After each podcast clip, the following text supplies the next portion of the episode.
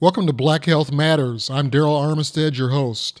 This episode is a Zoom recording of Howard University group session led by Dr. Clive Callender. this is an interesting article. We've had a number of people in our group who have uh, been on dialysis and have also had kidney transplants.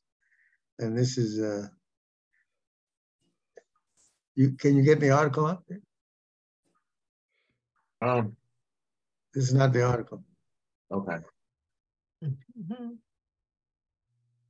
This is, I mean, this is the article, but this is, this is just the title of the article. This is not the article itself. Okay. Well, let me see what John Buchanan can do. Uh, and this this particular article is one of the fewest, well, one of the, yes, as a matter of fact, the only article in the last probably 20 years in which it is demonstrated that there's a improvement in the way in which dialysis is administered, which impacts uh, patient survival. And they, uh, in this article, describe how ultrafiltration and uh, has improved by about 20% the survival of patients on dialysis. Uh, patients on dialysis, uh, fair, um, variably, there's some people who on dialysis, they work and do well. And some people on dialysis, the day of dialysis is shot.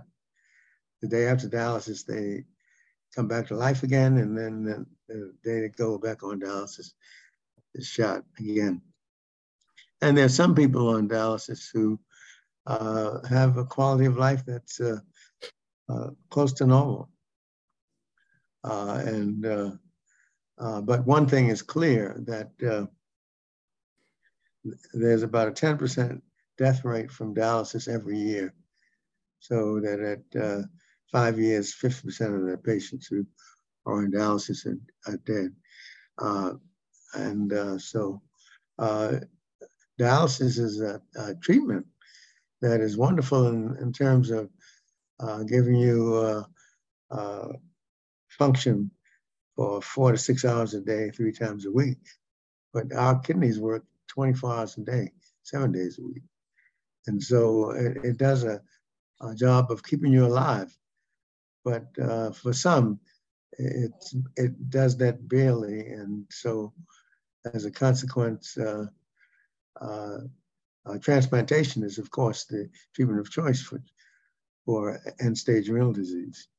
And uh, when you look at the death rate from uh, patients on dialysis versus those who had a kidney transplant, you see about 10 to 100 fold improvement in, in survival in those people who are transplanted compared to those people who stay on dialysis. So, so that it is the treatment of choice for uh, kidney failure. Uh, and so we need ways of making dialysis uh, uh, be associated with uh, better survival rates. And uh, this article uh, actually talks about probably the only new development in dialysis treatments that has demonstrated patient survival in the last 25, 30 years. And uh, so, uh, so we're trying to get that article up. Uh, yeah. Yeah, that's this that's the article, and uh, it's because high dose hemofiltration, uh, and they, and they the, the nice thing about this they did a, a study in which they studied 1,360 patients for 30 months. Many of the studies you see don't uh, are long term, but this is uh, a long term. And the hemodialysis filtration is a new uh, technology that uh, does more than the old treatment used to do. Uh, uh, the only thing about the question is whether, you know, one of the things that happens with people on dialysis is that sometimes they get washed out and the, the rate is of, of uh, exchange of fluid is so rapid that uh, their blood pressure drops and they have those kinds of problems. And so the question is, uh, is this going to happen in these patients as well? But the long-term uh, survival rate suggests that uh, uh that this is something that will increase survival. And of course, 60% of those people who are on dialysis are people of color. And so this affects us more than anybody else. And so this is a new major step forward. Uh, and uh, uh, the question is, uh, uh, this has been done in the European studies. What will happen here in the United States as uh, as this has demonstrated a considerable decrease in the death rates. Is this new technique available for home dialysis? Not yet. They, they, it's not not yet. Right now, it's and, and remember this is the first phase of it, and so it, it, was just done in this group of patients. Hasn't been done at home yet, and, and home dialysis is thought to be the most desirable of dialysis treatments. Uh, one one reason for that is that uh, uh, Sometimes they dialyze longer at home than they do in dialysis units, uh, maybe going as long as six hours rather than the four that is conventionally done. and then, of course, with peritoneal dialysis, uh, they they dialyze uh, eight hours a day, so that's more close, closely approximates what our kidney does 24 hours a day, seven days a week. Uh, so with the peritoneal dialysis, they do it uh, uh, seven days a week. So that is getting much closer to what our kidney actually done. And that is perhaps the reason that peritoneal dialysis is thought to be the uh, dialysis of choice in terms of closely normalizing those people who have end-stage kidney disease. Mm. Any other questions or comments from uh, some of you who have actually been on dialysis? Uh, and I, I haven't been on, good morning, everybody. I haven't been on dialysis, of course, but I do know several people that are on dialysis. And I heard you say that some people can function almost normally and some, you know, that next day they're kind of out of it. Uh, is, does that have anything to do with the length of time they've actually been on dialysis? Well, well, no, because we have some people who start off that way and they stay that way. We have some people. Now, it is clear, though, that the longer you're on dialysis, uh, it, it takes a, a, a, great effect upon you. And, uh, and uh, the longer you're on dialysis, uh, it is likely that the worse off you will be. Mm. But, but we have some patients who have survived as long as 20 years on, on dialysis. Yeah. Wow. Yeah. I, one one friend of mine said he's been on dialysis for 15 years. Yeah. sure about the other one. Yeah, these are the exceptions to the rule because uh, uh, it's about the average rate of mortality is about 10% per year. Mm-hmm. Now, the, the only uh, problem is that this has uh, been uh, uh, a European finding, and whether it applies to us in the United States is another question. But uh, uh, most of the cost of the treatment for dialysis is borne by the government and Medicare, and this is probably the only health, only disease for which uh, the, the government pays for so that uh, we have actually universal health care for kidney disease, but not for any other disease. It's an interesting mm-hmm. phenomenon in which 95% of patients with end-stage renal disease are covered by Medicare, regardless of the age of the patient. So it's going to be interesting to see how uh, this plays out here in the United States. Is this- Okay. Has this treatment been approved in the UK? I mean, it's already, This that's a trial. It's okay, not not approved yet, okay. but it's it's, it's kind of uh, looking in the future. But there hasn't been anything new in treatment of kidney failure for almost 25 years. So this is a, uh, development that is uh, being looked at, and uh, hopefully this is just beginning of a new era.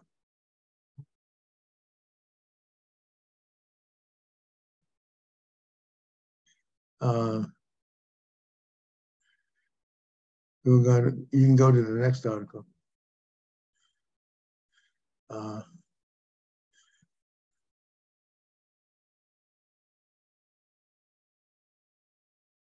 Now, we've had many articles on uh, aspirin and uh, uh, the role that it plays in cardiovascular health and also the pros and cons of uh, the use of aspirin, uh, that it affects the platelets and can cause bleeding to occur. Uh, uh, of course, the purpose of, of giving aspirin is that to, to prevent clots and uh, blood clots block the circulation and uh, so that uh, aspirin uh, has a has a, a positive result. and this this is pointing out that even if you haven't had a major bleeding event, that you can have anemia, a low blood count as a consequence of it, which suggests that you have a small amount of bleeding. Uh, and uh, the question is uh, the cost benefit ratio. Is the uh, benefit of the uh, low dose aspirin in preventing the clot? Uh, does that benefit way out, overweigh the, the amount of, of bleeding that you may occur, that may occur? And so there's many, an article that talks about why you should take aspirin and on many articles talking about why you shouldn't take aspirin. And uh, right now, uh, the uh, feeling is that unless you have uh, cardiovascular disease, uh, that you probably should not take low dose aspirin, although uh, that has been the practice of cardiologists for at least the last 10 years or so. Any of you take uh, aspirin as a prevention? I do. And many, many do because that was the cardiologist practice uh, for at least the last 10 to 20 years. Uh, the, the reason they changed is that because many people who didn't have cardiovascular disease were taking it. For those who had cardiovascular disease, they thought it was perhaps uh, worthwhile, but they wondered if uh, uh, it was really worth the risk for those people who did not have cardiovascular disease. Of course, in our people of color, when you're over the age of 40, uh, the likelihood of not having cardiovascular disease is, is uh, decreased. and that's why uh, when you get a uh, your annual physical uh, when you're over 40, uh, it's, it's, it's important to, of course, get your blood pressure checked, but it's equally important to get your urine tested for protein because uh, uh, proteinuria is one of the first signs of kidney disease. And catching that early may, may result in delaying the onset of kidney disease. Mm -hmm and the progression of kidney disease. Uh, Dr. Callender, those people who don't have um, heart problems, uh, if they take aspirin, is it to prevent clots, blood clots? Yeah, that's why that's why the doctors were giving them low dose aspirin. Yes, and, and the the the feeling is now is that if you don't have cardiovascular disease, the risk of bleeding may be greater than your risk of getting cardiovascular disease if you don't already have it. Mhm. Okay, let's go to the next one. Okay.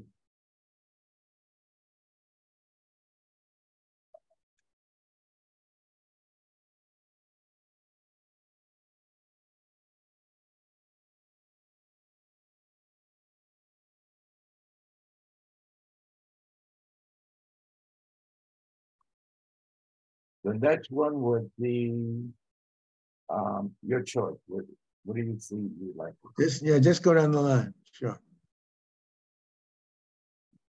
Drug reaches weight loss. That's right, yeah. Uh,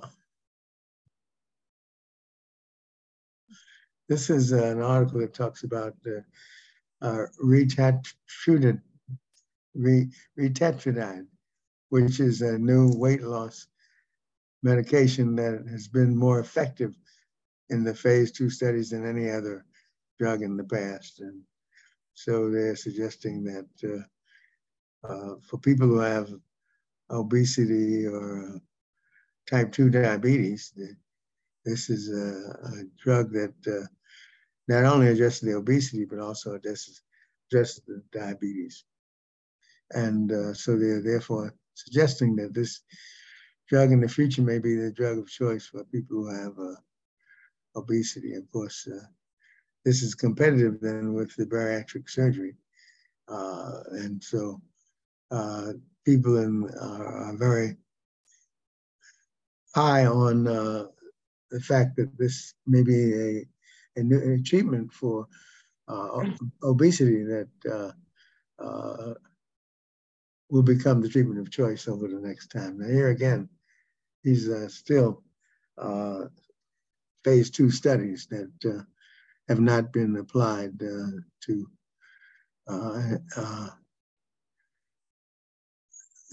they're not, not FDA approved yet. So, but these are studies that are suggesting that uh, this may be a new treatment for obesity, which is, which of course is one of the biggest problems in uh, the United States, with uh, over over 50% of people of color over the age of 50 being obese. So, the, uh, so there are many ways of addressing that, but this is thought to be one of the newer ways of, of doing it. Now, one of the things that is awesome about this is that uh, we talked about uh, non-alcoholic fatty liver disease being uh, uh, the one of the commonest causes of liver failure and the need for transplant. And so this drug may reduce the uh, fat and clear some of the fat that uh, is is toxic to the liver cells. And so uh, this is one of the articles that addresses the fact that one of the causes of non-alcoholic fatty liver disease is type 2 diabetes. And uh, uh, this treatment of the diabetes may help clear the fat from the liver, which is uh, therapeutic.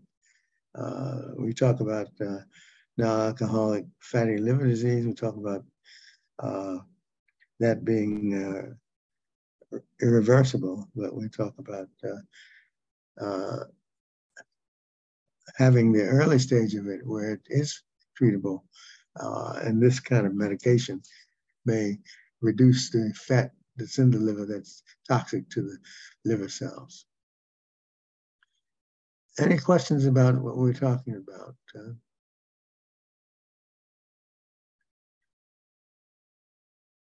Um, Dr. Callender, you said this drug isn't, it's just an experiment stage, right? yes, Okay, so we're just learning about it, but we can't ask for it yet. Not yet, but but but when you see, when we we'll get it, we'll probably see an article when it gets to FDA and it's approved by FDA, and uh, then that will be the time we'll be able to uh, take advantage of it. Okay, how does a person get in the study group? Oh, well, those study groups are already formed. Uh, so, Oh, okay. yeah, the- so the, uh,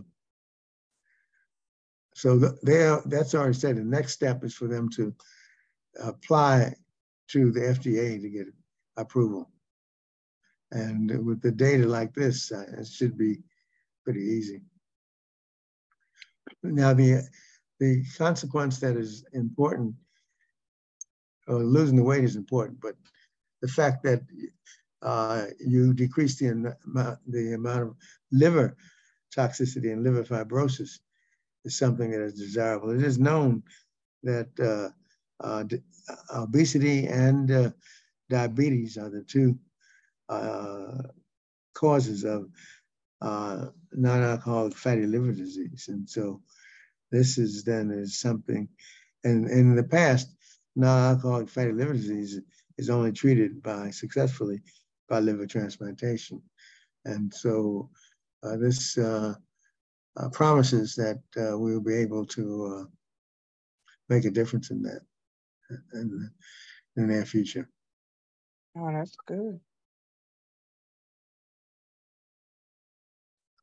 Okay, we can go to the, the next one.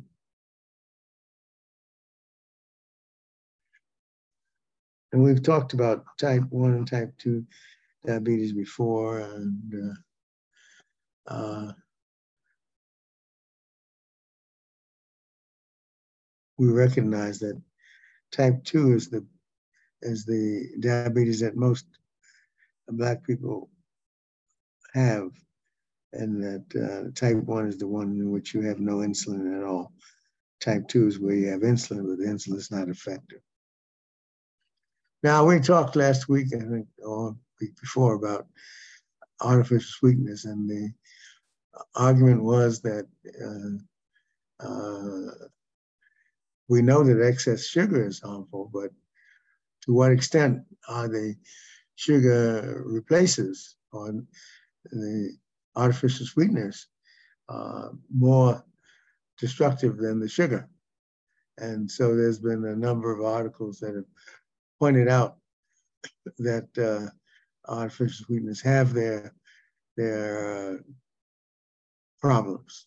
And this article, uh, in contradistinction to the previous articles, points out that yes, it does have problems, and that most of the studies that have looked into it have not been substantial enough to warrant eliminating uh, the use of uh, non-sugar sweeteners.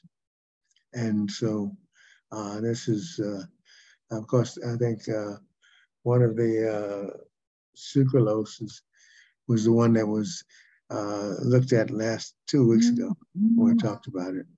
But uh, you can see the number of different kinds of uh, sugar substitutes. Uh, we know that the sugar uh, in the diabetic is a problem uh, because uh, uh, the management of glucose, when it's not uh, lowered, causes arteriosclerosis and uh, the loss of limbs and extremities and uh, loss of sight and, and many other things. So that uh, we know that sugar in people who cannot tolerate it is uh, destructive. The question is, uh, which of the poisons do you want to have? Do you want to have the sugar or you want to have the, the sweeter, sweetener? And so uh, this is a, a, a study that, this is a controversy that has been going on some time. And uh, I think when you're a diabetic, you don't have much of a choice. Uh, and so, uh, well, you have a choice in the sense that you can uh, take fruits, which are a natural source, and uh, uh, but when you, but but sugar is kind of out for the diabetic. So, uh, so that that you have to take that in consideration when you talk about about saying that you shouldn't use artificial artificial sweeteners. So, but Splenda and and stevia uh, have been the drugs that have been thought to be associated with cancer and other uh, disease entities. And uh, uh, there's a lot of criticism about continuing to use these drugs. Uh, but I, I, know it's clear that uh, many of the studies that have identified uh, these products as being uh, toxic have uh, have a lot of criticism about them in, in terms of whether they've had enough patience and long enough follow up. But anyway, it's food for it's food for thought and for discussion, because uh, if you're diabetic, then you you you know that uh, sugar is not good, and so what do you what can you do? Any diabetics or others who have uh, concerns about this? Yeah, I, stopped. I stopped at my doctor's suggestion a couple years ago using because I liked stevia. That that that worked for me, but she told me that uh, about the risk of cancer. So I just drink water now, and when I uh, uh, for a treat, I'll I'll have something. I might have a drink, but I try to drink tea with no sugar in it. I'm trying to develop that taste for that. I can only take that in small doses, though. Any other comments? It's discouraging because um, years ago they discouraged you from using a lot of sugar. And that's when the artificial sweeteners came out and everyone tried it and some got hooked like me. And I take Splenda. And if I was to have a cup of coffee and I was using sugar instead of Splenda, I mean, I'm tripling the dose of sugar, the amount of sugar that I put in my cup of coffee. Whereas Splenda, it gives me just that right flavor. So definitely, obviously, is something that I see now I need to try to reduce or stay away from. I use Splenda regularly. I'm not saying every day, but pretty close. But whether it's hot coffee or a glass of iced tea, I'm using that Splenda. Um, so I need to rethink it. Well, it's, it's, it's important to recognize that uh, you're talking about which of the two uh, is less of an evil. Mm-hmm. And, uh, we know that sugar is uh, an evil, although we're addicted to it. Uh, but uh, uh, and the question is: Is the artificial sweetener lesser of an evil than sugar? Mm-hmm. And that's mm-hmm. what research is all about. And yeah. many believe that uh, the sweeteners are less of an evil than the sugar. Yeah, uh, the, the craving for something sweet, either artificial sugar or real sugar, it's a um, it's a habit and an and an addiction. But mm-hmm. if you can go with that, if you can go like uh, 30 days without something sweet, mm. sweet sweet things won't taste good to you. Uh, you'll have to readapt. I mean, you can readapt, and so it it starts to taste good to you again. But uh, you just hold on for 30 days, and you can change all that. Mm-hmm. I have a yeah, I have a question. Um, it said earlier in the article that there could possibly be some DNA damage. Is that from the real sugar or from the sweetener? That's from the sweetener. Mm-hmm. Okay. The, the sugar already is uh, destructive in many different ways, so we, we know that. But they're talking about the sweet sweeteners. Mm-hmm. I don't see equal in this article is equal in that same category though, right? Well, they have the, the two that uh, that they've done studies on that, that they suggested is sucralose the, and stevia, those two. The others have not uh, been the subject of uh, uh of, of uh, studies that indicate that they're destructive. So they, they talk mostly about uh, Splenda and Stevia. I'm an equal user. Okay. Oh, they don't, they haven't uh, uh, talked about equal. Good. Uh, can we go? Oh, okay. All right. Any yeah, other comment? Okay, let's go to the next one. Okay. Wow.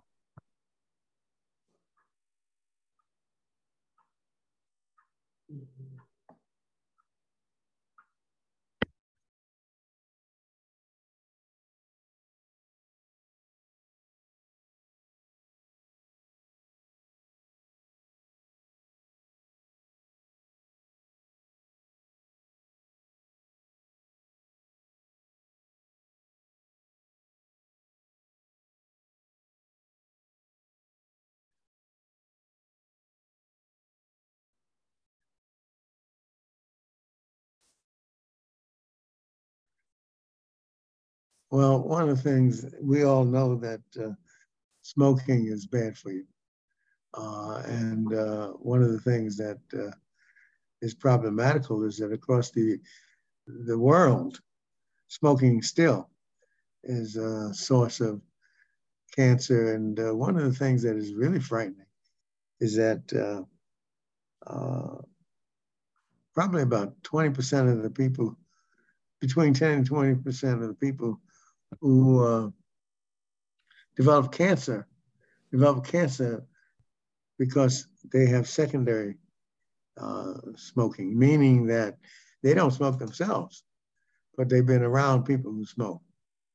And this is uh, uh, it's bad enough that uh, if you smoke, you get cancer, but when you smoke around other people and that gives them cancer, that is uh, uh, problematic. And so uh, the question is, how do we uh, do something? As we know, there are many problems associated with smoking, and the lung disease and cancer just one of them.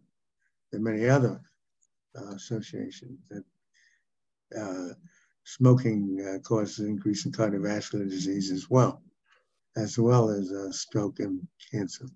So the question is, what are we going to do about it? Now, I think one of the things that we tend not to spend a lot of time on is, is recognizing that the reason that smoking is a problem is because it's addictive, number one. Number two, people make a lot of money off And uh, those two factors are, uh, are what it's all about. And, and uh, one of the things that I've noticed is that there used to be a decrease in the amount of smoking in the United States, but but in Europe, it's it's it's really increased significantly. And so, but then also they look at the amount of money that people have made. Uh, 94 billion compared to what it used to be. Yeah. So, but uh, it's still uh, problematic that we still have so many people who smoke. And the fact that not only does it cause lung cancer and lung diseases, but it also exposes you to cardiovascular disease. It also causes peripheral arterial disease. Uh, and uh, it's been associated with so many diseases that it's uh, uh important to avoid ever smoking uh, and also to avoid being around people who smoke, uh, which is harder to do. But uh, it's, it's, it's, it's good that places are, are prohibiting smoking so that you don't get secondary smoking as a problem, uh, which far too many wives of husbands who smoke or spouses of husbands, people who smoke, uh, die from cancer while the, the smoker sometimes does not. Any of you smoke? I did for 40 years, but I stopped 15 years ago. Oh, good, good. Mm-hmm. But I take I took Wellbutrin. That was the key, huh? Yes. It took, the, took the addiction out of my mind, out of my head.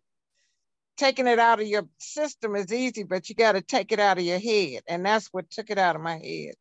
Okay. Any other comments? No, I was just going to say, I don't see many people smoking now. I would have thought the trend was different. The smokers have gone down. It but has. It has, but uh, in Europe, it's gone up. In the United States, it's gone down. In Europe, yeah. Mm-hmm. When I went out from... of the country, I noticed they have more advertising. I mean, it was just saturated with with the Marlboro Man and all of that. That's still alive overseas. Yeah, yeah, mm. yeah. How about smoke from the Canadian wildfires? Yeah, of course, that was uh, yeah, that that inundated uh, New York City and Washington D.C. It didn't get out where you are, but it. Uh, yeah, it, it did. Um, yeah, it did. The, the, air quality is real bad in, in, Chicago right now from the wildfires. Oh, really? Oh, I didn't yeah, know. Yeah, this We're week is, is here in D.C. Yeah, it, it, was pretty bad, but it's gone now. But it was uh, awful. Uh, I didn't realize it gotten out to Chicago. Yeah, this week it's it's been so bad. You can see a, a blue haze everywhere in the air, mm, and wow. it's it's been so bad um, that I couldn't get any sleep because the bird's been coughing all night. So yesterday I put some cough drops in the bird feeder, and I was able to get some rest. Darryl, that's well, well for those who who wanted us to smile, that'll do it. yeah. Uh, okay. Dr. Callender, this article doesn't mention emphysema as one of the diseases. Actually, it does up up above.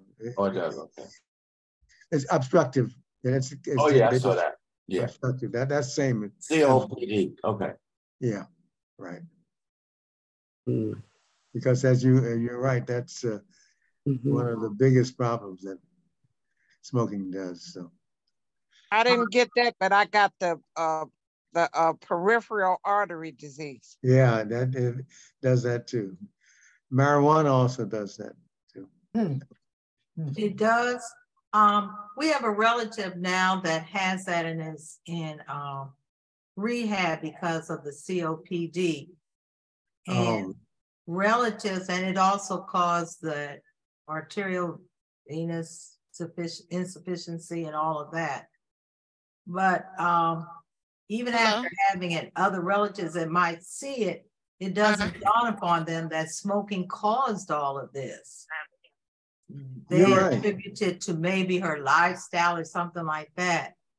But nobody's, you know, I guess, I don't um, know. Yeah, they had different else experienced that when somebody actually gets this from smoking, they tend to blame everything else. In Bailey's Crossroads, like what Donna Grass says. Huh? Mm-hmm. Somebody needs to be muted. Okay, um, that they actually blame it on the real culprit of the whole thing was smoking that started the whole ball game. Mm-hmm. Very good comment, very appropriate. Now, this is an article that we uh, circulated, but uh, uh, the fact that they continue to talk about a new drug for uh, multiple sclerosis, which is now actually being used. Uh,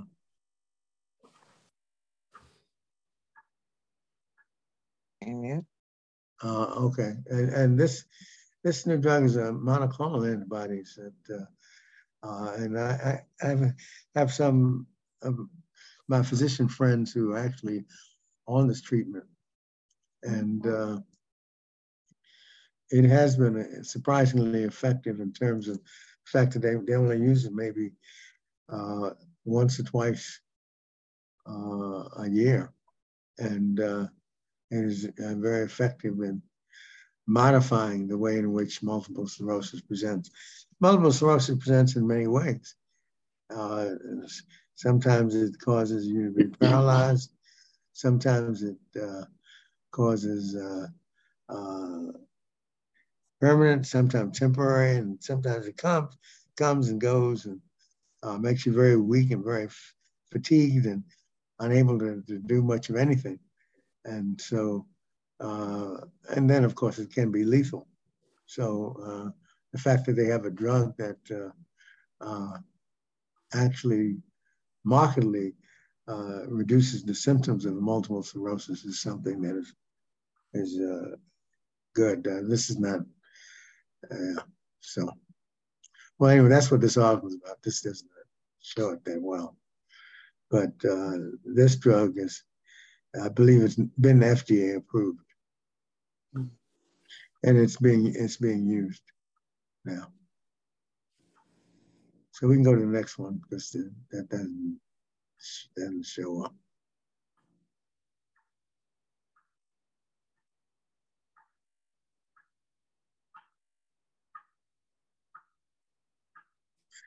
Now, this is an article, if you can show it, that tries to, uh,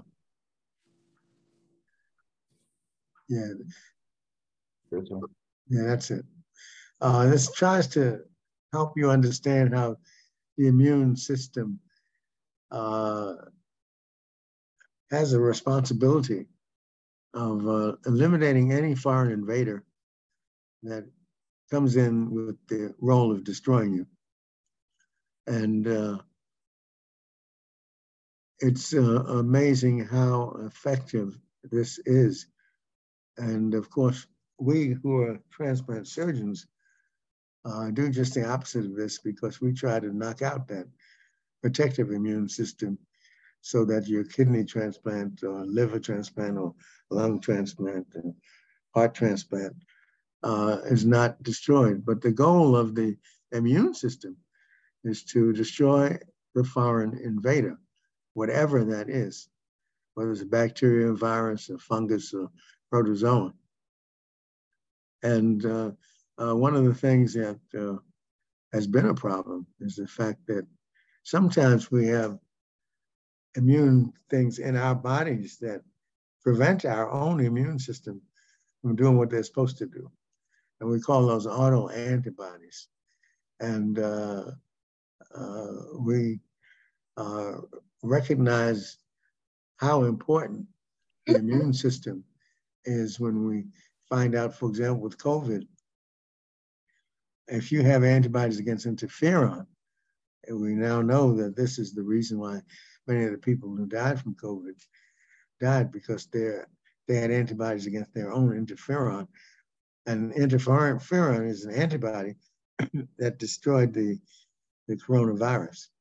And so uh, when you have antibodies that are attacking your own antibodies, uh, these are problematic. But the real understanding and the basic concept is that you have an immune system that is protecting you from infections of all causes. Some people think that cancer is a is a, a, a infection. Uh, time will tell. But uh, we know that we have antibodies that destroy cancer cells, and, and that's why the newest technology uh, will take the cancer, uh, take it out of the body, put it with your own cells, and let your cells develop uh, forces that destroy that, and then put those protective forces back in your body. And all of this is pointing out that the immune system is the main stay for any infection, whether it's a virus, protein, protein virus, or a protozoan, or fungi, or even uh, cancer. Uh, and most of the new cancer drugs uh, are trying to take advantage of the fact that you have antibodies in your system that are destructive for cancer and using those same destructive forces against cancer or whatever infection you have. And along those lines, uh, I think the, the uh, uh, extent to which the uh, uh, bacteria you have in your intestine uh, may play a role in your immune system's ability to fight off uh, the foreign invaders as they try to get through to you.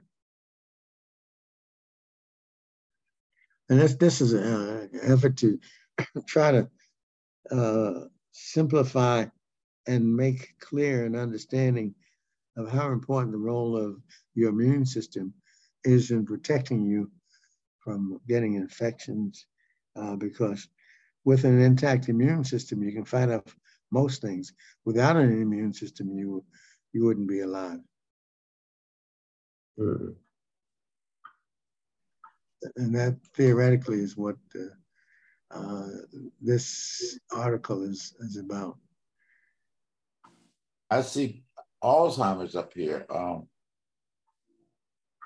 yeah, well, all of those are neurodegenerative diseases, which are thought to be related to uh, the failure of the immune system to protect us against uh, amyloid and other deposits that damage our brain.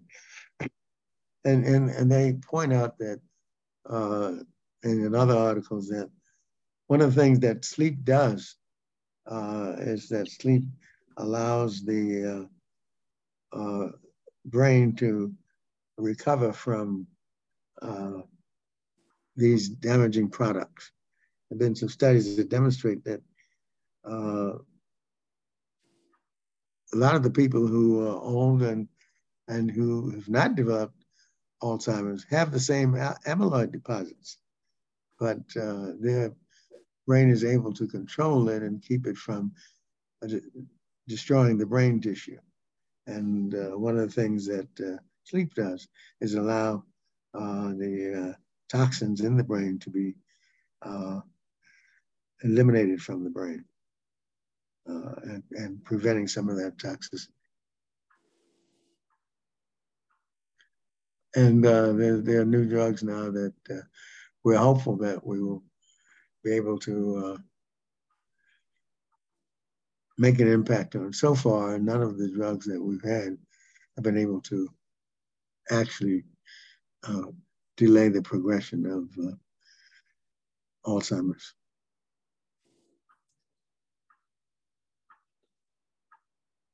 At um, eight hours of sleep a night has a different meaning when you look at it like this. It helps to clean your brain. Yeah, yeah, yeah, yeah. Except if you have insomnia. yeah, that's what I mean. yeah. Yeah. Which is uh, more common than we tend to think of. Mm. Okay, let's go to the next one article.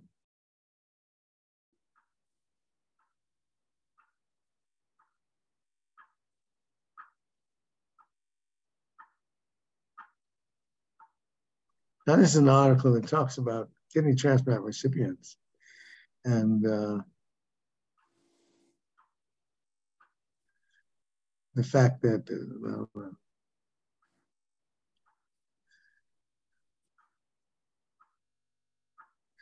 the fact that uh, we know that uh, when you're immunosuppressed, the ability to develop antibodies as a consequence of vaccinations has been a problem. And uh, this is, is important in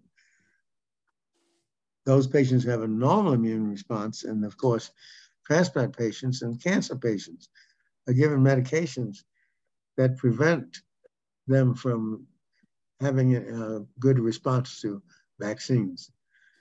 And as a consequence, uh, uh, the uh, likelihood of uh, people dying after uh, COVID is greater uh, than in greater in the in the immunocompromised or transplant patient than in other patients.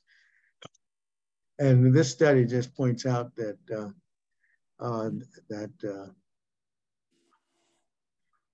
in the immunocompromised patient, there was uh, there were a significant number of patients who did not develop antibodies, although uh, it, it could have been much worse. Uh, many of the patients, however, did develop antibodies.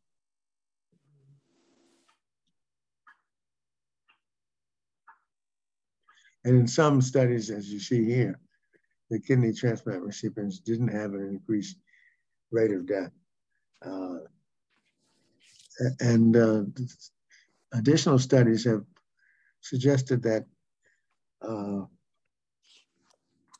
the further you're out and the, the, less you're immunosuppressed, the less likely you are to have a mortality from transplant, although we've had uh, examples of that in long-standing patients who died from COVID, transplant patients who died from COVID.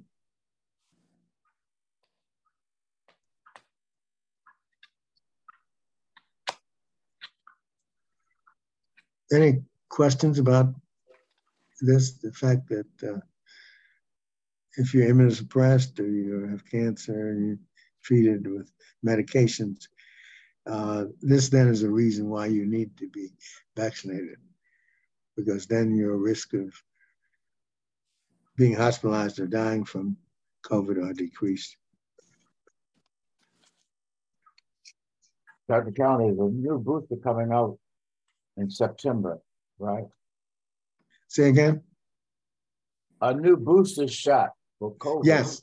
Oh, yes, yes. Yes, that's what it Should be because uh, mm.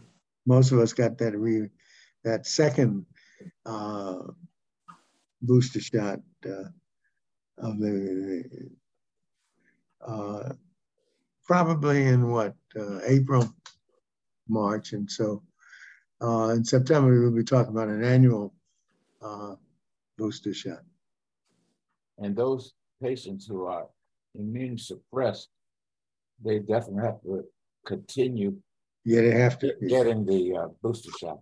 Absolutely, absolutely. Okay, we go to the next one.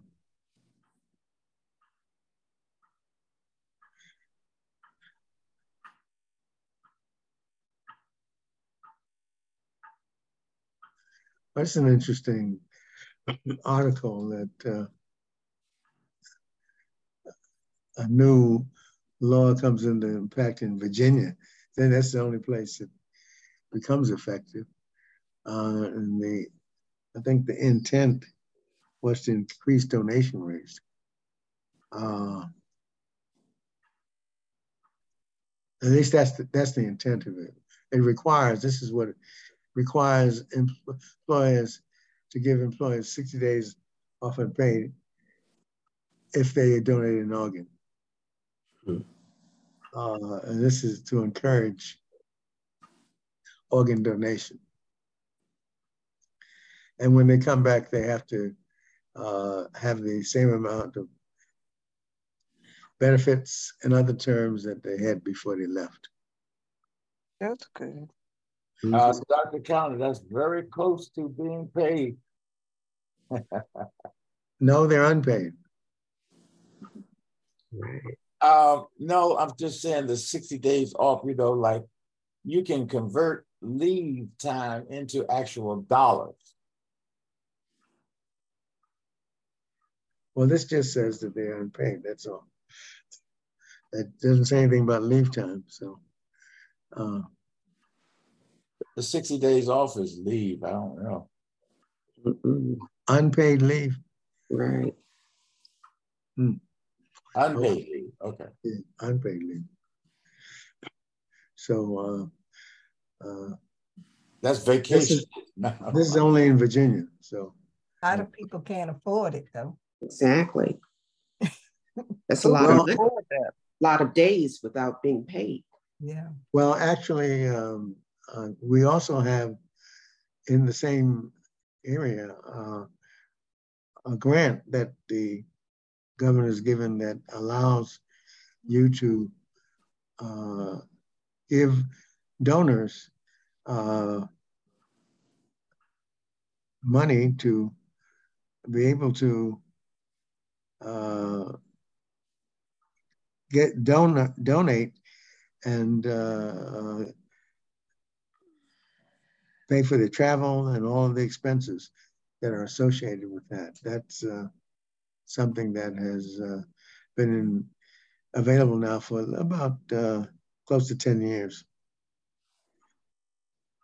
So it's uh, it's uh, reduces it's, reduces the disincentives for disincentive is to be off, you know, as you said, 30 days, that's a lot of money that you've lost. Right. Uh, uh, but uh, uh, at least they, they, they will pay for your expenses, travel and expenses to do it. And uh, that, so it's not paying for the donation, but it is removing a disincentive for you to become an uh, organ donor, which is what this organ donor law, law in Virginia is trying to accomplish. When you donate, does do you really require to be um, inactive for that length of time? No, usually Think so. for a kidney, it's about a week to two weeks. For a liver, maybe a little longer. Okay. But for a liver, it might be as long as uh, three to four weeks. Mm. Mm. Okay. For a kidney, it's probably more likely a week to two weeks. So people are doing everything they can to try to promote organ donation.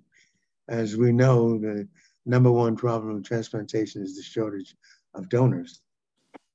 And uh, so efforts are being made to address that number one problem. And that becomes effective Saturday. Okay, now this the next one is not so pleasant article.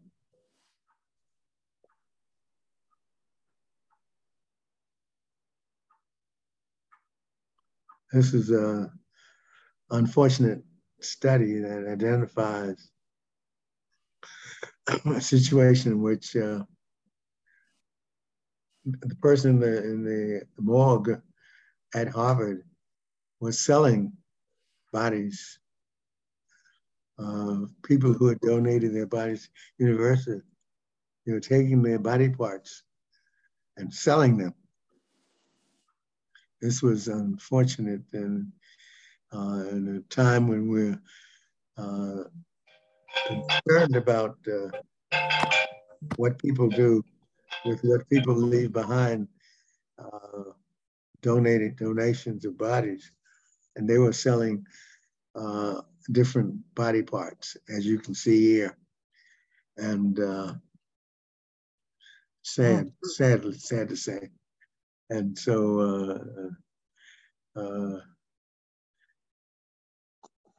the, the bad part about it, of course, is that Harvard is thought of as the uh, um, as one of the outstanding uh, universities in the world, not to speak of the United States. And this talks about the details. And uh, as you know, it's, it's against the against the law. And so the question is, what is Harvard going to do about it?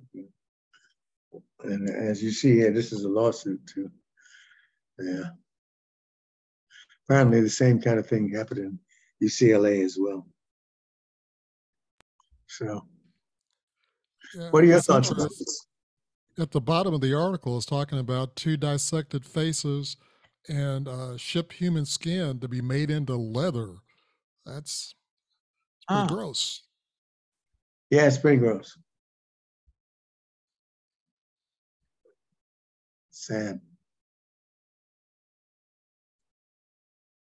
So I think the lawsuit is just going to be the beginning of uh, a lot of activity on the part of uh, this and open up Pandora's box on uh, if it's done here, the question is, where else is it done? Don't mention China. Well, China is, is, is, uh, is they, they do, they, these are bodies that are donated uh, China, it's uh, the question is uh, they're taking people who uh, who are alive and uh, using their at least that's the that's what they claim that they're taking prisoners and uh-huh. using them as donors. But that's I'll, I'll bring an article on that maybe next week. Yeah. Any other comment? Except, and although it speaks for itself, so, and it's not something that Uh, Now, that next article, right below it, exercise may raise genetic risk for diabetes. Uh, we could look at that one too. Oh, well. Okay, well, just do the, the next uh, article. Don't worry about it. They just do that. Uh, and this is an article that talks about uh, uh the right for uh, a doctor to dismiss a difficult patient. All physicians have had patients who listen to them and patients who do not listen to them. And we have patients who are drug seeking and patients who are uh, aggressive and threatening. And so the question is, what can you do about that? I mean, can you discharge a patient? I've had, uh, in my whole career, I've had about two patients who I who I allowed to go to somebody else because they wouldn't follow uh, what I was doing, and I felt that, that that was dangerous to them, and so that they needed to get another physician. The, the one thing that is clear is if you uh, discharge somebody from your care, you have to find somebody else for, for them to be taken care of. Otherwise, it's considered abandonment. And uh, so, uh, and as this says, 90% of patients have dismissed at least one patient during their career. And what you have to do is to, to find another doctor who will take care of them. Uh, and if you if you don't do that, then you can't discharge them because then it is abandoned.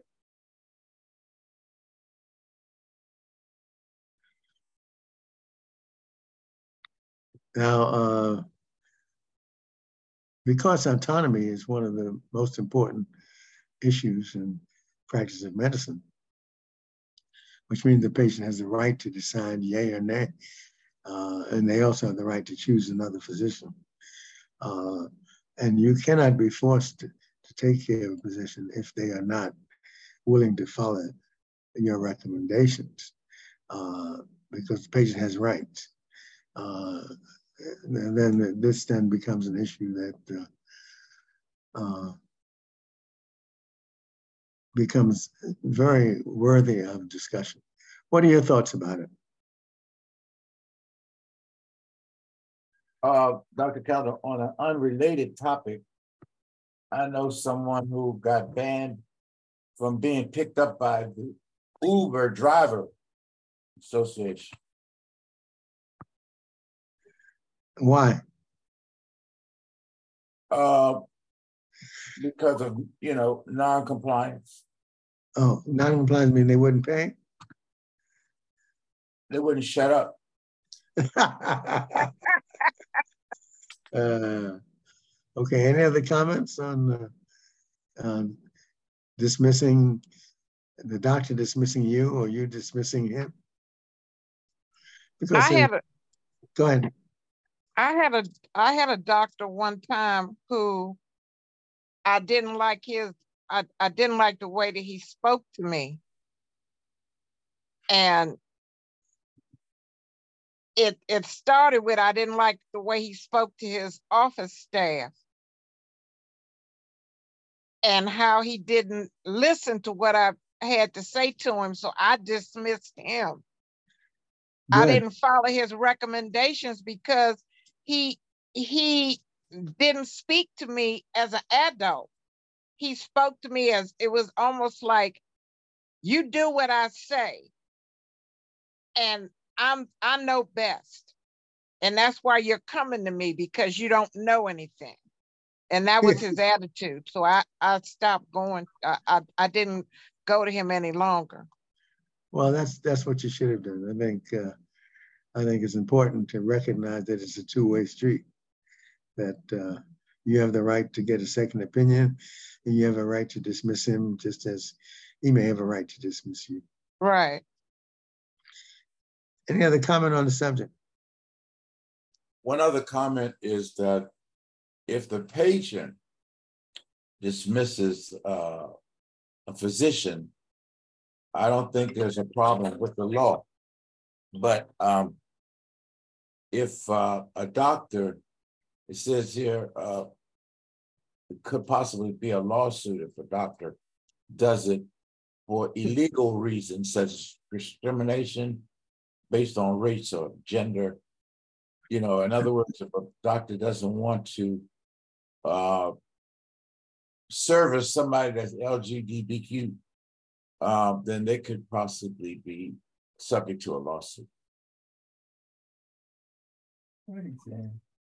Any other comment?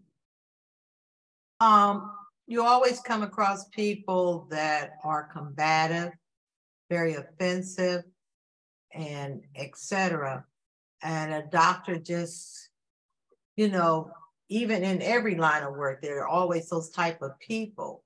Um, most of the time, you can, you know, even if I was teaching in there and you have a child that is just off the hook, very combative, and you can't deal with them, you can put them in somebody else's classroom or a doctor, he has to recommend them. And if you recommend them to another doctor and you know that this person is extremely combative and sort of mentally ill, won't that other doctor dislike you for referring that person to them?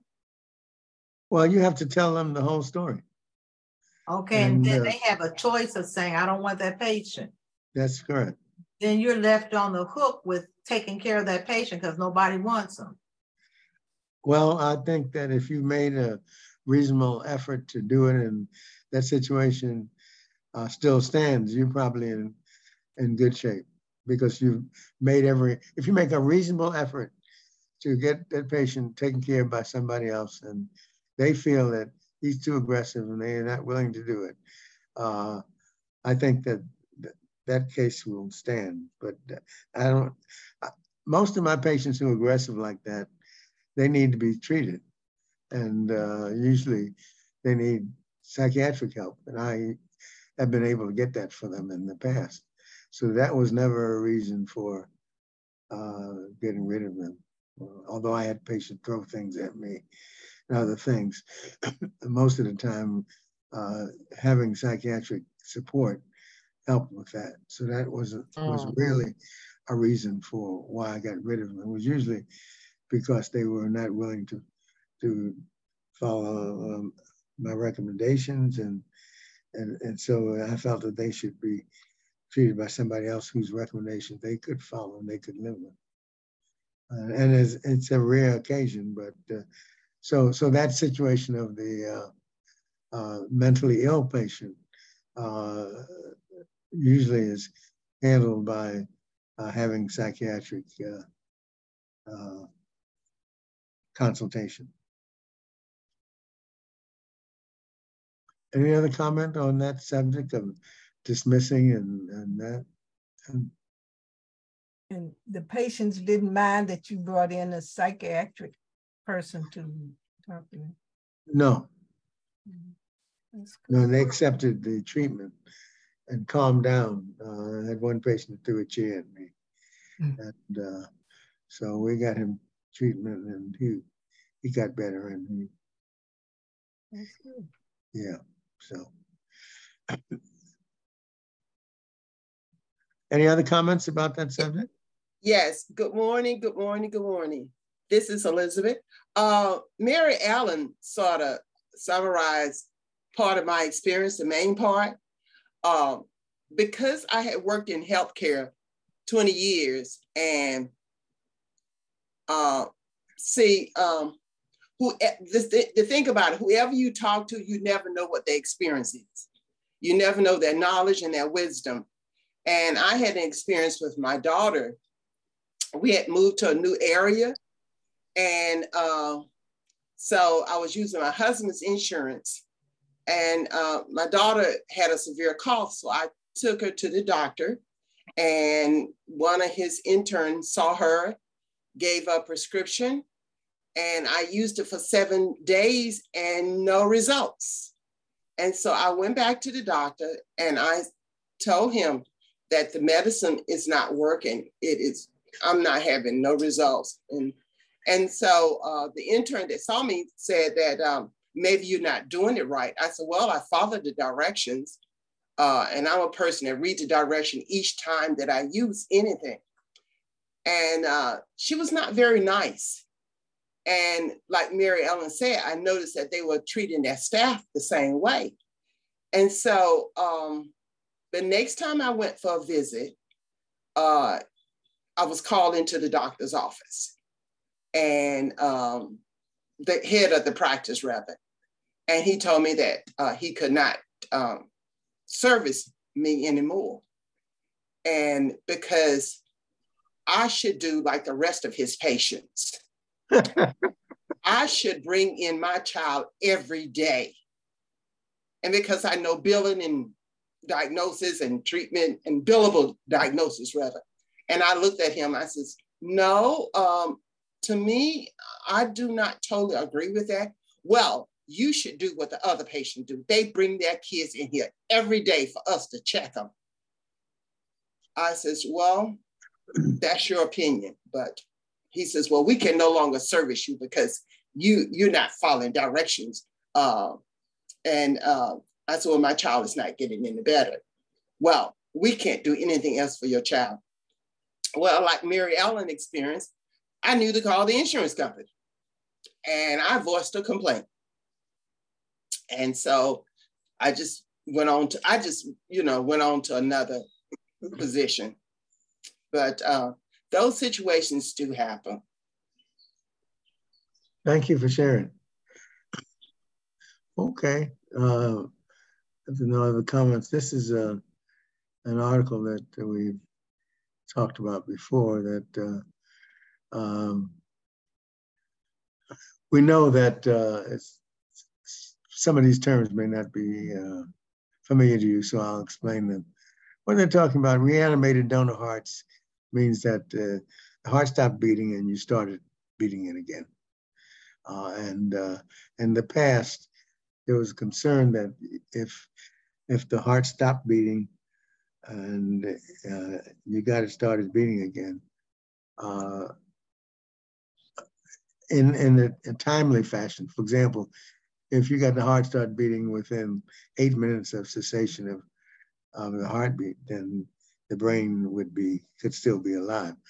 But if you got it started uh, after that period, the brain is not alive. So uh, brain death would be occurred. And so the, the organ could still be used for transplantation. And that's what this is saying, that uh, even though people, uh, for example, most of the donors that we have are associated with brain death, which means that the brain is no longer capable of functioning.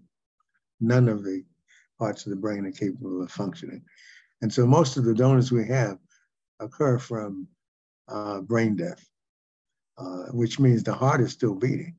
Okay, so the separate category is the category in which the uh, heart has stopped beating, and that's the cause of death. And so then that heart can then be perfused and then used for donation for somebody else. And this is now demonstrating that uh, many of these hearts that are used in this fashion function well, and that this is another source of donation. Now, this becomes critical because uh, uh, the number of uh, patients who are waiting for transplants is about 100,000. The number of transplants we do is about 40,000, so that you got 60,000 people who don't have organs and as a consequence, 15 to 20 people die every single day because of the shortage of donors. And so the need for organs becomes critical. So this is another source of donation, uh, situation where uh, the patient is declared dead because the heart stopped beating.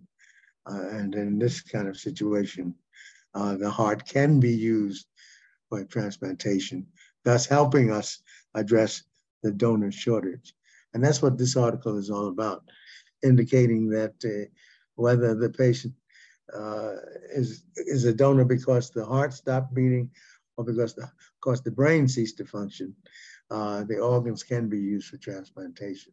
So, and uh, to, to make a long story short, that is what this article is all about, that uh, the communist, communist uh, cause of donation is related to the definition of brain death, but that uh, people who die uh, when the heart stops beating can be used for donors as well with good results. And that's pretty much what they're saying is because we have this donor shortage that we should take advantage of any uh, uh, death that occurs uh, and, and when organs can be used.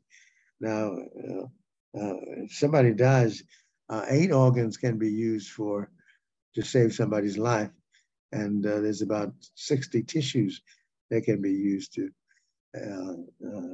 improve the quality of life of people. So that, that, that in essence is what this article is all about, indicating that uh, uh, there is a donor shortage that uh, is associated with loss of life. And the more, the more ways we can use organs from people who've died, uh, the better off we can be. Any comments on on this uh, subject, which uh, is is the reason why uh, we're talking about using organs from others, other species like pigs and the primate model, and also talking about uh, uh, uh, regenerative medicine and growing organs and that kind of thing, and also taking organs that are damaged and, and fixing them up and, then using them transplantation because we're talking about 15 to 20 people dying every day because of the shortage of donors. Uh, Dr. Collins, I'm curious as to if you're saying the person is pronounced dead because their heart stopped, but their brain is still functioning. Is that what you say? No, I'm oh, saying okay. in those people. Yeah, well, okay, okay. In other words, there's a time limit. So if if you start somebody's heart and they they have not been the heart is not eight minutes is not elapsed, then the brain can be reconstituted. So we're not talking about that. We're talking about those people for whom uh, uh, this is much longer than that, and and so they're declared dead and the brain is dead and everything oh, else is dead. Oh. In contradistinction to the person for whom the brain is dead, but the heart is beating, which is the commonest source of uh, uh, organ donation. Okay, okay, okay. All right, I, I had it backwards, I guess. Okay. Any other comments or questions? Because sometimes this is not as clear as it can be, and sometimes my trying to clarify it is not good. So if you have some questions so I can clarify and make it clear, plainer, I would uh, welcome the opportunity to do that. Dr. Callender, go ahead. Dr. Callender, how long? I mean, you know, I, my fear, because I've signed up to, to donate my body, my fear is that I will die in this in my home and they won't find me. So my my my organs won't be of use. How long is too, you know, how uh, how soon do you have to harvest a body to be able to use it? Okay, for organs, you need 60 minutes. For tissues, 24 hours.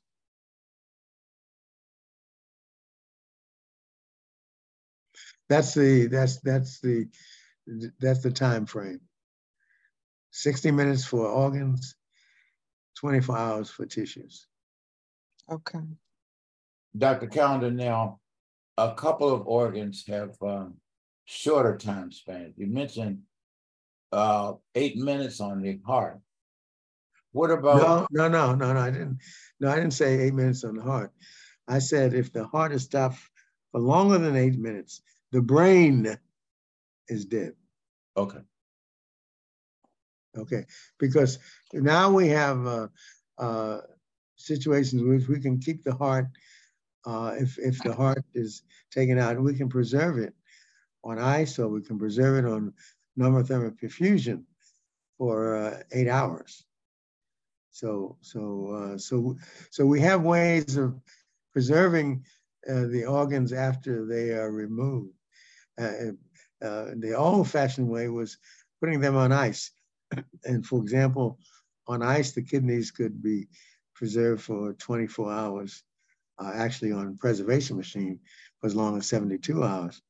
The heart uh, was only eight hours, uh, and the liver was, previously was eight hours. Now we have machines that can allow the liver uh, to uh, be perfused for as long as 24 hours, uh, and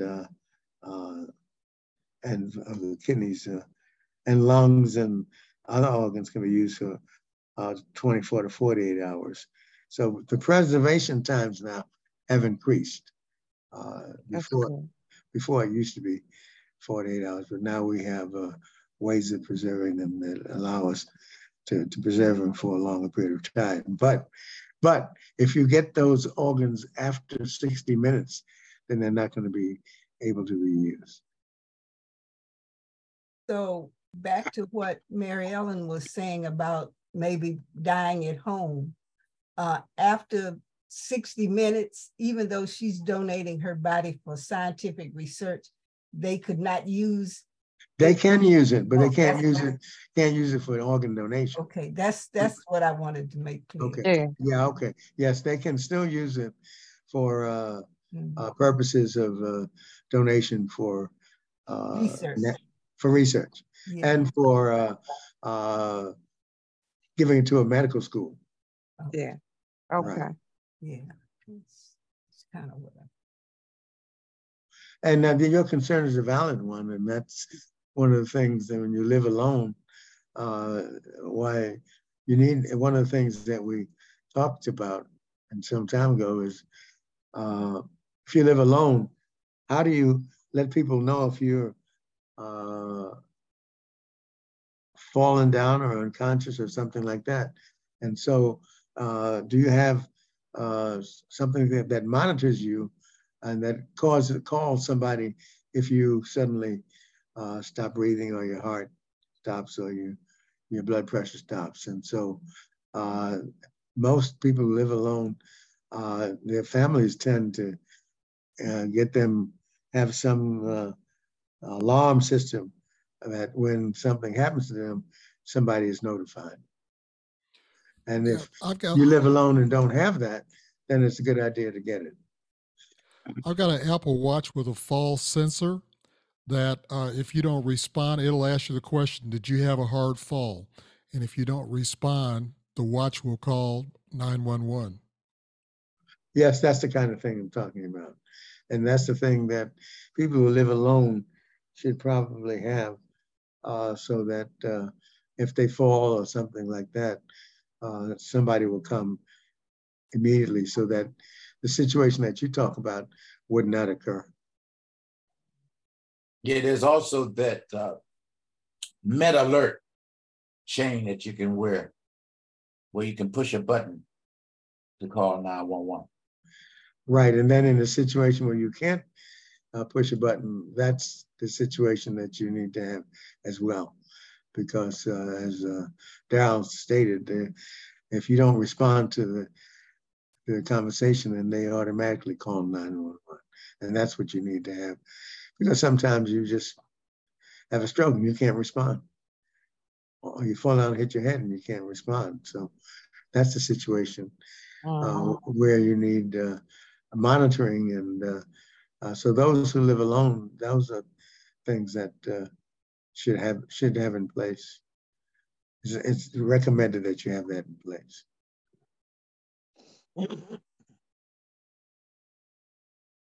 Was this a comment or question?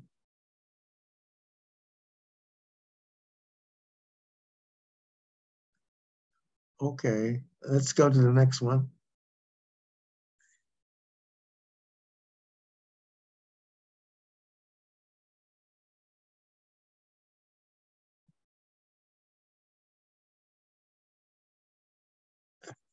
This is an article we talked about before, actually, that uh, uh, Obamacare still covers preventive preventive care, an ounce prevention worth a pound of cure.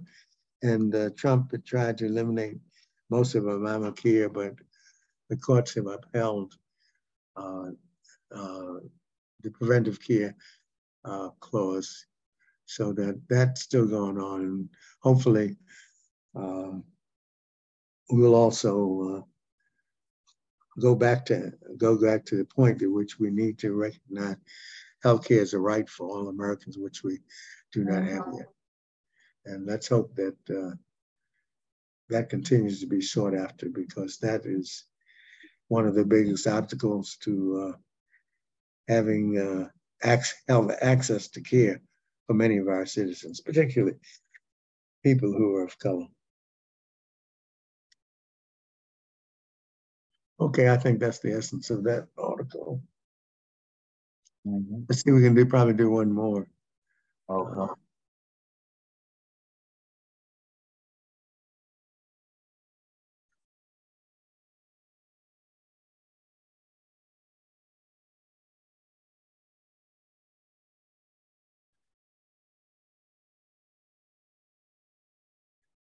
And we also need to be sure that John Buchanan is okay.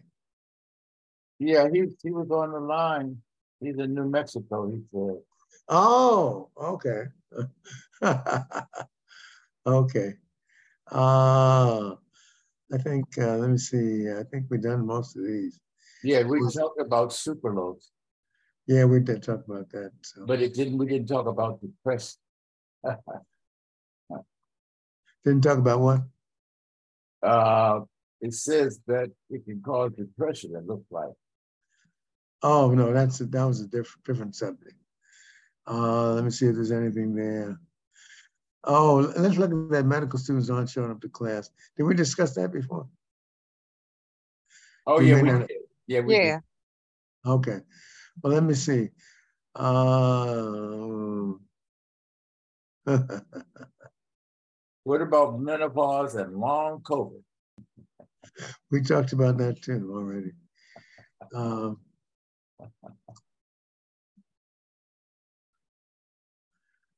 uh, talk about all of these things. It's interesting. You don't have some of the ones that I sent you. Uh, go up to the to your top. Go up to the top. Let me see if you have any. You don't have any. I sent you a lot of uh, but I guess the, yeah, you probably didn't get the one I sent yes last night. Okay, all right. Let me see.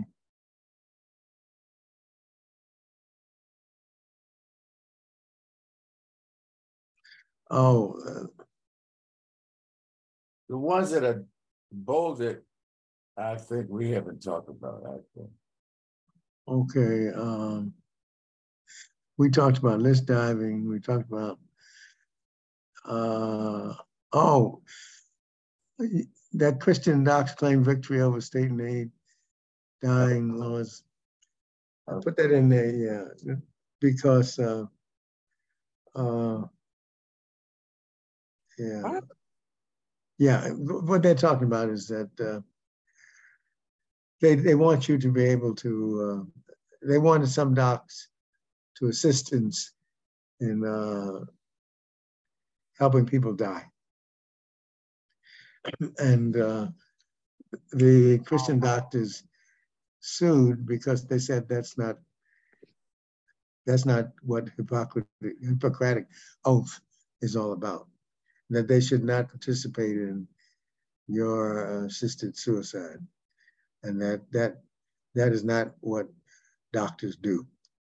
And so I, I wanted your thoughts about that. Uh, you know, should physicians assist in somebody's death and somebody who does not want to live anymore?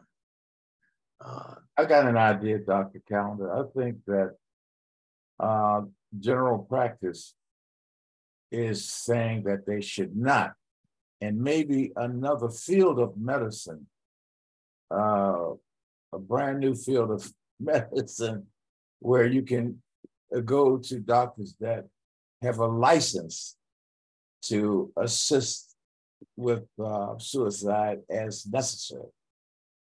Well, you know, in states, for example, DC wanted to be one, but I think Congress, the, uh, Congress, Congress, yeah, they, they did. Yeah, yeah. But uh, there are some states now in which it is illegal to do that. And so if the state has that as illegal, then uh, you can find a doctor who does that. Uh, so, but I, it's interesting. Your idea is is a, a new one that uh, uh, flies in the face of the Hippocratic Oath, which is that your job is to save lives. Uh, and uh, you are saying that there should be a group of doctors whose job is to shorten lives. And uh, that's an interesting, uh, controversial idea that uh, many people would have uh, take issue with, although uh, I think Dr. Death, uh, Kevorkian, yeah. probably would agree with you that there's a category of patients who we can't do anything about, who would like to end their suffering and that that's what what you and, and well, in fact, are in agreement with Dr. Kevorkian on that uh, there's a category of patients for whom every second they live is torture, and uh, we should be able to do something about that. And uh, uh, we haven't gotten to the point where that is something that we agree on in every state. So it's, it's something they agree on in Sweden uh, but not here in the United States. So, any other thoughts? Tatum's come with an interesting idea. What are your thoughts about that? I thought that doctors that that work in hospice, I thought they were kind of easing you into it.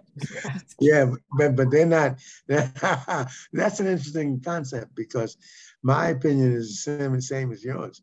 Is that uh, the hospice doctors uh, give you enough medication for you to die peacefully. Uh, but theoretically, they're not supposed to be hastening your death. They're just supposed no, to, they're supposed to be allowing you to die painlessly. My my aunt uh, just died on on Juneteenth, and she was 103 years old, and she had been in hospice for 10 days and they brought all this medicine to the house. Mor- morphine and and all this stuff and she never took any of that kind of medicine. But they brought all that. They did bring some oxygen and before they could almost get it, get it set up and everything she she um she what what happened was she stopped eating and then she wouldn't open her eyes and she did that for a few days and they called her into hospice. Soon as hospice got in there, it was like her eyes open. She asked for the telephone. She started making calls and asking for food.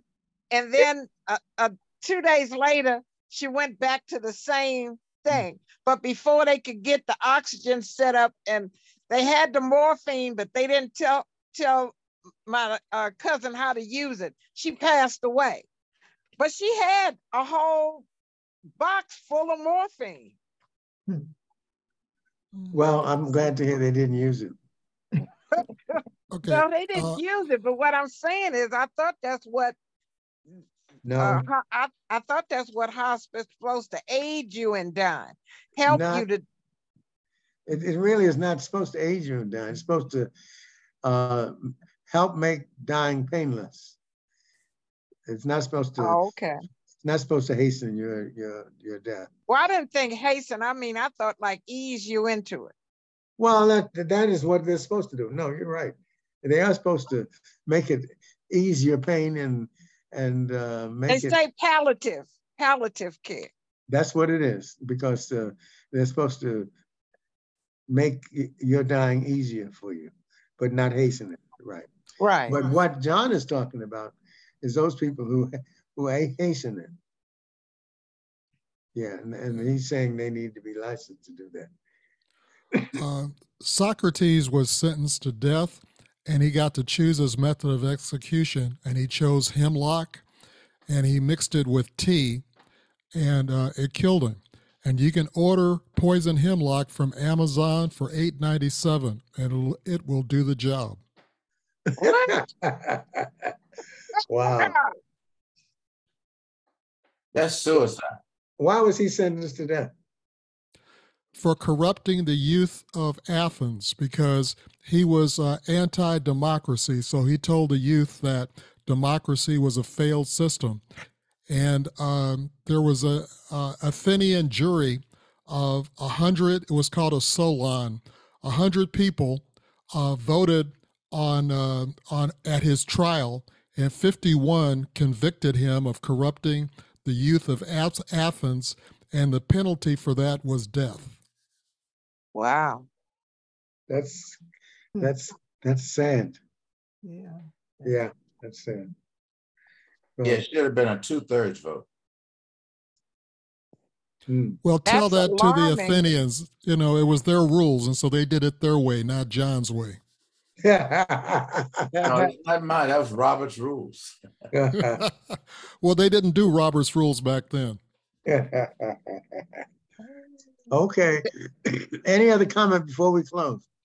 Uh, one other comment I wanted to make was, um, you know, the idea of having a license to assist in death um, is is similar to an abortion clinic. You have uh, doctors and clinics who specialize in abortion. Isn't that similar? No, no, I don't think so. But I mean, you know, no. uh, because uh, uh, yeah, I don't I don't see the similarity. Uh, but y- you might because uh, your perspective is that those uh, people are uh, those people are alive. So it all depends on your perspective. Some of the doctors feel that those those people aren't alive. So uh, so I think it's different. I think it's different. Yeah. I guess Christians would talk about what is life. Yeah, that's yeah, yeah, yeah. When does life begin? Yeah. Right. Yeah. Yeah. Yeah. Well, okay. Well, we've had an interesting uh, uh, hour and a half. And uh, any other comments before we close? I wish you all. We, we're going to July the fourth uh, shortly next the weekend before I meet. Uh, any thoughts One about comment I have is is uh is 84 years old too old to get a lung transplant? Uh, the contraindications to transplantation have nothing to do with age. They have to do with the, now, but you asked specifically about lung transplant. Lung. yeah. And, yeah, and uh, uh, that is a particular, for most transplants, that's, that's, that age is not a contraindication. For lung transplants, I don't know what they have ide- identified as the age for which they stop doing lung transplants. So that's a specific uh, area which I'm not clear on in terms of what is the age limit. Okay. For heart transplants, it's uh, uh, it's going up to 70. It's interesting. When I started transplants, it was 50. Oh, and now now age is not a not a contraindication for transplantation. Comorbidity is. In other words, if you're healthy and 80, you can have a transplant. 84, you can have a transplant. Now, lung transplant is a, a different uh, issue because that's a specific, uh, and the mortality rates are different for lung transplant in contradistinction to kidney transplant. So, so I don't know the answer to that for uh, lung transplant. Um, Dr. Callender, today, um, Sylvia Davis is attending the funeral of Mrs. Dorothy Fauntroy, uh, Reverend Fauntroy's wife passed, and the funeral's today at eleven at New Bethel Baptist Church. Oh, okay. And if you remember, uh, Fauntroy, Walter Fauntroy, our first, He's still alive, right? yes, he is. Yeah, he is Uh-huh. Mm, mm. doing well too. Yeah, his brother. Well, he's he's he also has dementia, right? Yes, he does. Yeah, and his brother is alive too. Yeah. Right. Yeah. Uh-huh. Yeah, Billy Fontrell, yes. yeah, Yeah. yeah. And yeah. he's doing fine. He was one of the aviators, Billy Fauntroy. mm. or something like that. Yeah, he's up there. He's up there. Yeah. Mm-hmm. He's uh, amazing. Yeah. Yeah. Mm-hmm. yeah. Okay, well, it's good. Thank you for all attending and uh, thank you for everything you've done. And let's, we have a, let's see, uh, oh, I think uh, John uh, Buchanan had somebody who's going to present to us on July the 13th. Uh, I think it's a psychologist. Okay. So, okay, so until July the 6th, huh? Yeah. Okay. Have a great weekend. And okay. Right.